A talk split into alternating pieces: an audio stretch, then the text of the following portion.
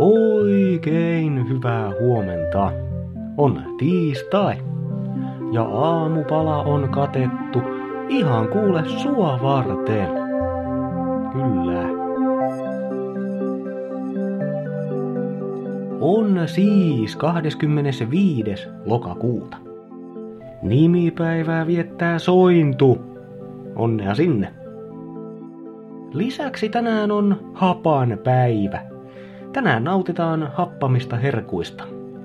Tai ollaan itse happamia. Ehkä kuitenkin suosittelen sitä herkuttelua mieluummin.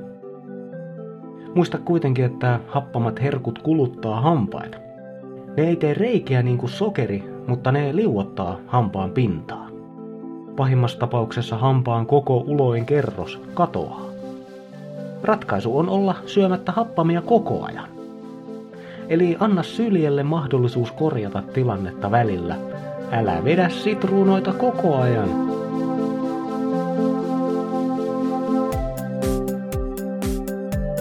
Sää! Helsinki. Kovin sateiselta näyttää iltapäivä ja ilta. Lämpöä kuitenkin peräti yhdeksän astetta. Kuopio. Poutaa, puoli pilvistä, aamulla aste pakkasta ja iltapäivällä plus kolme.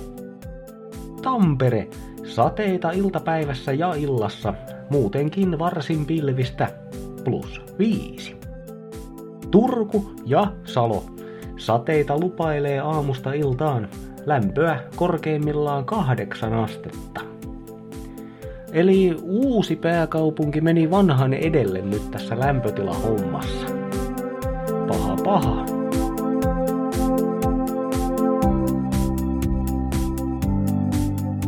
Tiesitkö muuten, että teepussien keksiminen oli vahinko?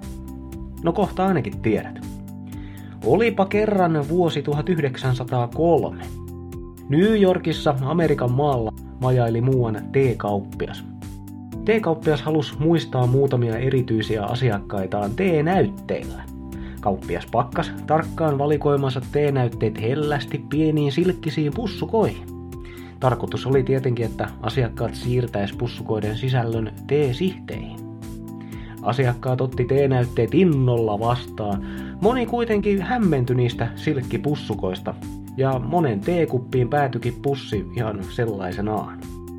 Ja vaikka silkkipussukan läpi ei kovin suurta makuelämystä tullutkaan, konsepti oli syntynyt.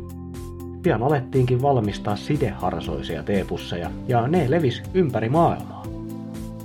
Nykyään teepussit on pääasiassa paperikuitua. Ja hei, jos olet niin sanotusti teepussi-ihmisiä, varmista mihin jätteeseen just sun käyttämät teepussit kuuluu just sun jätealueella. Käytännöt vaihtelee.